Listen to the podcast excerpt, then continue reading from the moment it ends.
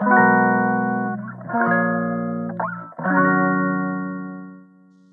い、皆さん、こんにちは。本日で38回目の放送となります。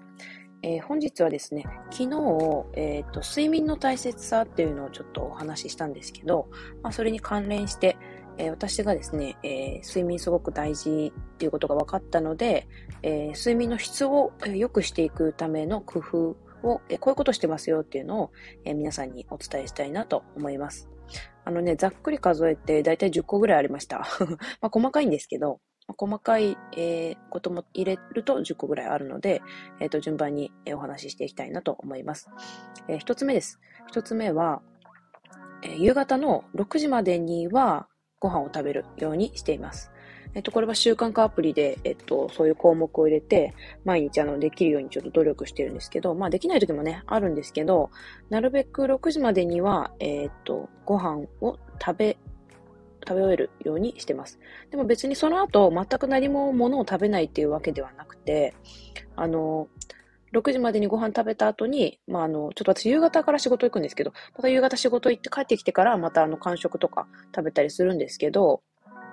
あの、それは OK にしてます。あの、別に私ダイエットしてるとかそういうわけじゃないんで、ただ睡眠の質を良くしたいので、あの、その、なるべくね、この体の中の消化を早めておきたいという理由でこれをやってます。私、あの、すごくね、あの、朝起きた時の、なんか寝起きの悪さで一番感じる、なんか不快感は、胃の中のなんかこの残留感なんですよ。夜遅く食べたりとかするとなんかこうお腹の中にね、なんか物が残ってる感じがしてすごい気持ち悪いですよね。あれがすごい嫌いで、朝起きた時のなんかその胃もたれっていうか、それがなんか一番なんかこの気持ちいい目覚めを阻害する大きな要因になってると思ったので、まあ、なるべく早く食べ終えるために6時と、えー、6時を目安に、えー、と食べるようにしてます。まあ、これ以上早いとですね、ちょっとやっぱお腹空きすぎちゃう時もあるんで、あのー、ちょっと夜中にね、なんか夜中っていうかちょっと寝る直前とかにそこなんか逆にお腹減っちゃったりとかするんで、まあ6時ぐらいが、まあ、ちょうどいい時間かなと思います。で、えっ、ー、と、二つ目ですね。二つ目は、えー、携帯をベッドに持ち込まない。ベッドの中に持ち込まないようにしてます。で、結構最近はあの、なんか、iOS のアップデートもあって、結構多くの方はですね、あの、睡眠モードっていうのが導入されてるんじゃないかなと思います。多分なんか気がつかない間に勝手に導入されてるって方もいるんじゃないかなと思うんですけど、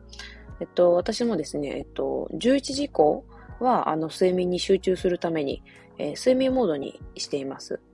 で、えっと、まあ、LINE とかね、結構、あの、まあ、夜中に LINE 来たりするあの、送ってきたりする人もたまにいるし、なんか、企業からの、なんか、あん、なんか、案内メールみたいなのが結構夜中に届いたりとかするんですよね。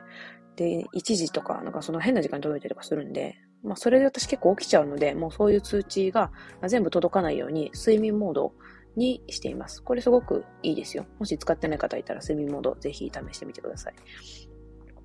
で、えー、3つ目ですね。えっ、ー、と、やらなきゃいけないこととか頭の中にあることは、えっ、ー、と、まず iPad に書き出すっていうのをやってます。なんか結構、眠る前とか、まあ、夜って結構いろんなこと考えるんで、あの、あれやんなきゃとか、これやんなきゃとか、あの、あの、まあ、もしくは、今日中にこのことやりきらないといけないのに、できなかったみたいなこととか結構頭の中に支配してたりとかするんですけど、まあそういう時こそ、あの、もう切り上げて、これは明日やるみたいな感じで、もう明日やることっていうこの、あの、ところに書き込んで、まあその時間で終わって眠るようにしてます。まあ、だらだらやっちゃう時もありますけどね、なるべくやっぱりこの睡眠を優先させるためには、こうやってあの、次の日に、えー、うまく持ち越すってことも大事だと思うんで、まあそういう感じで、えー、っと、メモして、えー、iPad にメモして、次の日に残すようにしてます。で、えっと、まあちょっとこれは、あの、まあ近しいというか、あの、まあ、似てるよりちょっと似てないかもしれないんですけど、あの、毎日ですね、日記の代わりに3つの感謝っていうのをやってます。前は日記つけてたんですけど、日記結構時間かかるんで、なんか、こと細かく、ああいうことやった、こういうことやったってやるより、あの、この、三つね、あの、感謝する。スリーグッドシングスって英語でもそういう、なんかあの、ティップスあるみたいなんですけど、これ日本人でもこの著書を書かれ、あの、本をね、あの、出されてる方がいて、ちょっとお名前忘れちゃったんですけど、えっと、毎日、その3つ感謝をして、えー、する習慣をつけるといいですよっていうふうに、あの、本を書かれてる方がいて、それを読んでかな？そこから始めたのかな？えっと、毎日3つ感謝をするっていうのを続けてます。で、眠る前に、あの、やってるので、まあ今までその日記書いてた代わりっていう感じで、これを今やってます。まあなので、なんかこの、今まではその、ちょっとネガティブな気持ちでベッドに入ることが、まあ多かったんですけど、まあ感謝をすることによって、やっぱあの、なんかな、一日の中で、まあちょっとでも些細なことでも、これは感謝できるなっていうのをこう拾い出して、まあちょっとでもポジティブな気持ちでベッドに迎えるので、うん、なんか質を良くしてるんじゃないかなと、まあなんとなく思ってます。これ根拠ないですけど、多分そうじゃないかなと思ってます。はい。で、次ですね、4個目はアロマオイルを導入してます。えっと、あの、ミストが出るやつえっと、ディフューザー、えっと、ディフューザーを買って、アロマオイルを、えっと、焚いて眠ることが多いです。まあ、やらない時もあるんですけど、やっぱ、あの、私結構香りにもなんかいろいろこだわりがあるというか、この自然な香りがすごい好きなので、あの、無印でね、なんかすごく、あの、いい香りのする、ちょっとミックスされたオイルを買って、えっと、やってます。やっぱリラックス効果すごいあると思います。うん。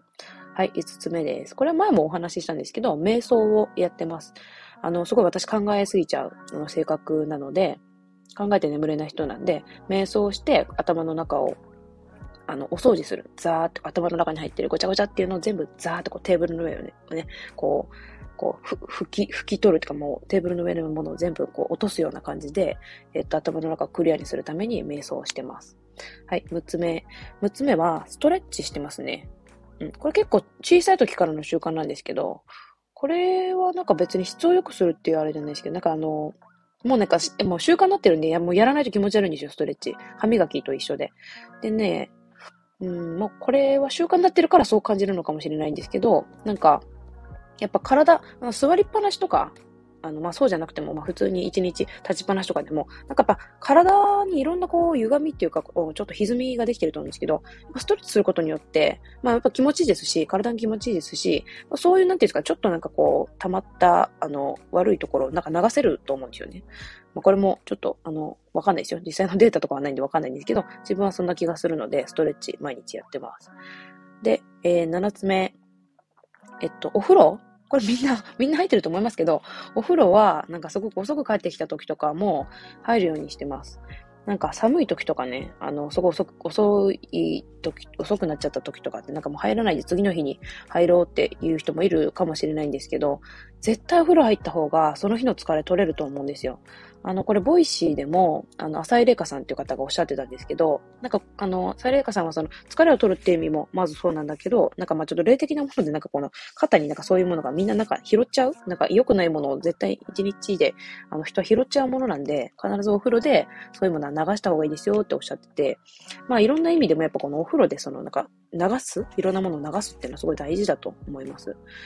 うん。私は絶対お風呂に入った方がなんかこう、濡れ、濡れるっていう効果がすごくいいのかな？わかんないんですけど、やっぱ、すごい、なんか前ね、お酒すごいよく飲んでたんで、あの、泥酔して帰ってきた時とかも、あの、必ずお風呂入って、眠ってたんですよ。なんかもうお風呂入る、入りたい気持ちが強すぎて、なんか逆に危ないんですけど、泥酔してお風呂入るの危ないんで、ちょっと良くないと思うんですけど、なんかもう全裸でなんかお風呂場で寝ちゃったりとか することもあるぐらい、もう必ずお風呂に入るっていうなんか気持ちが昔から強いですね。でもやっぱりお風呂入って寝た方が、あの、絶対あの、睡眠の質は良くなると思うんで、あの、必ずお風呂に入ります。はい。次、八つ目。えー、っと、これはちょっとね、たまた、あの、ちょくちょくできないこともありますけど、なるべく11時にはベッドに入って、えー、眠る、スタンバイをするようにしてます。えっと、まあ、ゴールデンタイムって、あの、言われる時間が10時から2時っていうことなんですけど、まあ、なるべくね、10時とか早い時間には眠りたいんですけど、私も、この睡眠を大切にするまでは、あの、1時とか2時とかに寝てたんで、毎日。でね、睡眠時間も5時間前後が平均だったんですよ。で、まあ今は一応11時には寝るようにして、まあ6時間ちょっとぐらいはね、毎日一応寝れるようになったんで、まあこれの習慣のおかげで、えー、前よりは、えー、睡眠時間確保できてるんで、まあいいかなと思ってます。はい。で、9つ目です。これはですね、最近、すごく最近聞いた tips で、ちょっと、あの、まだできたりできなかったりって感じなんですけど、全裸睡眠。あの、つっぱだかですね。服、あの、全くつけずに、1枚もつけずに、